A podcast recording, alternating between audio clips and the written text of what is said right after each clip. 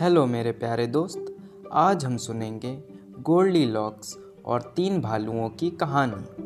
बहुत समय पहले की बात है।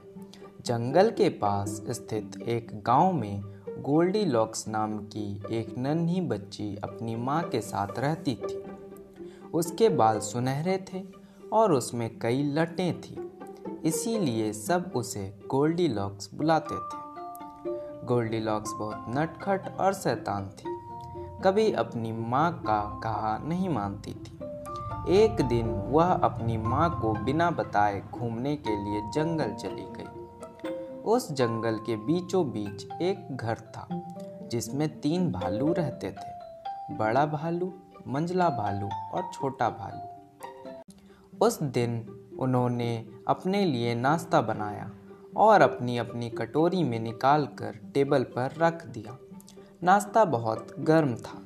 इसीलिए वे उसे ठंडा होने के लिए छोड़कर जंगल में टहलने चले गए। वे तीनों जैसे ही अपने घर से निकले गोल्डी लॉक्स उनके घर पहुँच गई।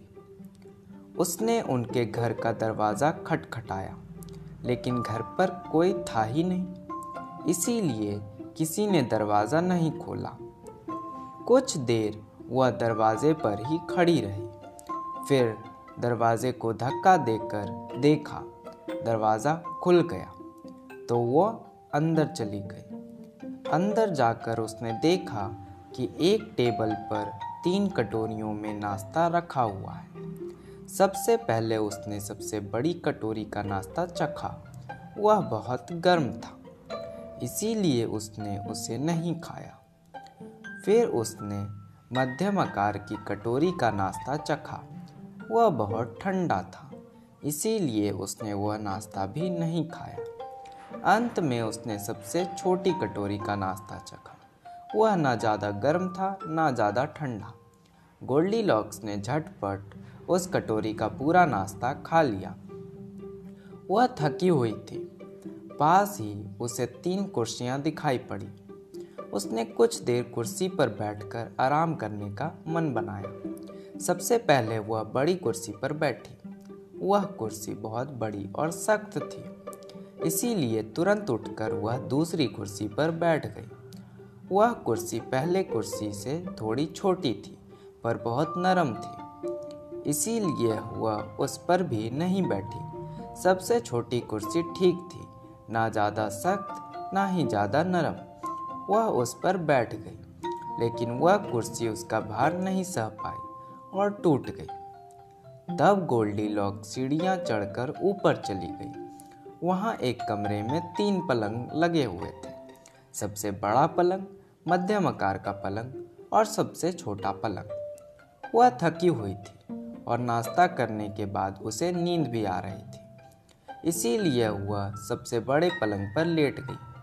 लेकिन वह पलंग उसके लिए बहुत बड़ा और सख्त था। वह उठ गई। और मध्यम आकार के पलंग पर लेट गई। वह पलंग बहुत नरम था, इसीलिए वह सबसे छोटे पलंग पर लेट गई। वह न तो ज़्यादा सख्त था, ना ही ज़्यादा नरम। वह पलंग आरामदायक था, इसीलिए उस पर गोल्डी लॉक्स को तुरंत नींद आ गई। वह सो ही रही थी कि तीनों भालू जंगल से लौट आए। उन्होंने देखा कि घर का दरवाज़ा खुला हुआ है। जैसे ही उन्होंने अंदर कदम रखा तो बड़ा भालू चिल्लाया, अरे, मेरी कुर्सी पर कोई बैठा था? मंझला भालू चीखा, मेरी कुर्सी पर भी कोई बैठा था? छोटा भालू उदास होकर बोला, मेरी कुर्सी पर भी कोई बैठा था और उसने मेरी कुर्सी तोड़ दी। जब वे नाश्ता करने टेबल के पास आए तो बड़ा भालू चिल्लाया, अरे, कोई मेरा नाश्ता खा रहा था? मंझला भालू, मेरा नाश्ता भी कोई खा रहा था। छोटा भालू रोते हुए बोला, किसी ने मेरा पूरा नाश्ता खा लिया। उसके बाद वे तीनों ऊपर गए। वहाँ अपने कमरे में पहुंचकर बड़ा भालू गुर्राया, कोई मेरे पलंग पर सोया था? मंझला भालू भी बोला, मेरे पलंग पर भी कोई सोया था। छोटा भालू ज़ोर से चीखा, मेरे पलंग पर कोई सो रहा है? आवाज़ सुनकर गोल्डी लॉक्स की नींद टूट गई। उसने आँखें खोली तो अपने सामने तीन भालुओं को देखा। वह डर के मारे ज़ोर से चीखी और खिड़की से बाहर कूद गई। नीचे घास का ढेर पड़ा था। वह उस पर गिरी। तब तक तीनों भालू भी नीचे पहुँच गए थे। गोल्डी लॉक्स उन्हें देखकर फिर से चीखी और जंगल की ओर भागने लगी। तीनों भालू उसका पीछा करने लगे। गोल्डी लॉक्स भागते भागते थक गई। उसे लगने लगा कि आज उसकी मौत तय है। लेकिन तभी उसकी माँ उसे खोजते हुए वहाँ आई। जलती हुई लकड़ी से डराकर उसने तीनों भालुओं को भगा दिया और गोल्डी लॉक्स को सही सलामत घर ले आई। घर पहुंचकर गोल्डी लॉक्स ने अपनी माँ को वचन दिया कि वह एक अच्छी बच्ची बनेगी, हमेशा अपनी माँ का कहा मानेगी और कभी बिना पूछे किसी के घर भी नहीं जाएगी। तो हम इससे क्या सीखते हैं? हमेशा बड़ों का कहना मानना चाहिए। बिना पूछे किसी के घर में नहीं जाना चाहिए ना ही उनके चीज़ों का इस्तेमाल करनी चाहिए। और अगर आपको मेरी कहानी अच्छी लगती है और आप चाहते हैं कि मैं इसकी क्वालिटी में सुधार करूँ, तो आप मुझे कुछ पे करके सपोर्ट कर सकते डिस्क्रिप्शन में दिए गए लिंक पर क्लिक करके आप जितना चाहें मुझे पे कर सकते हैं। Thank you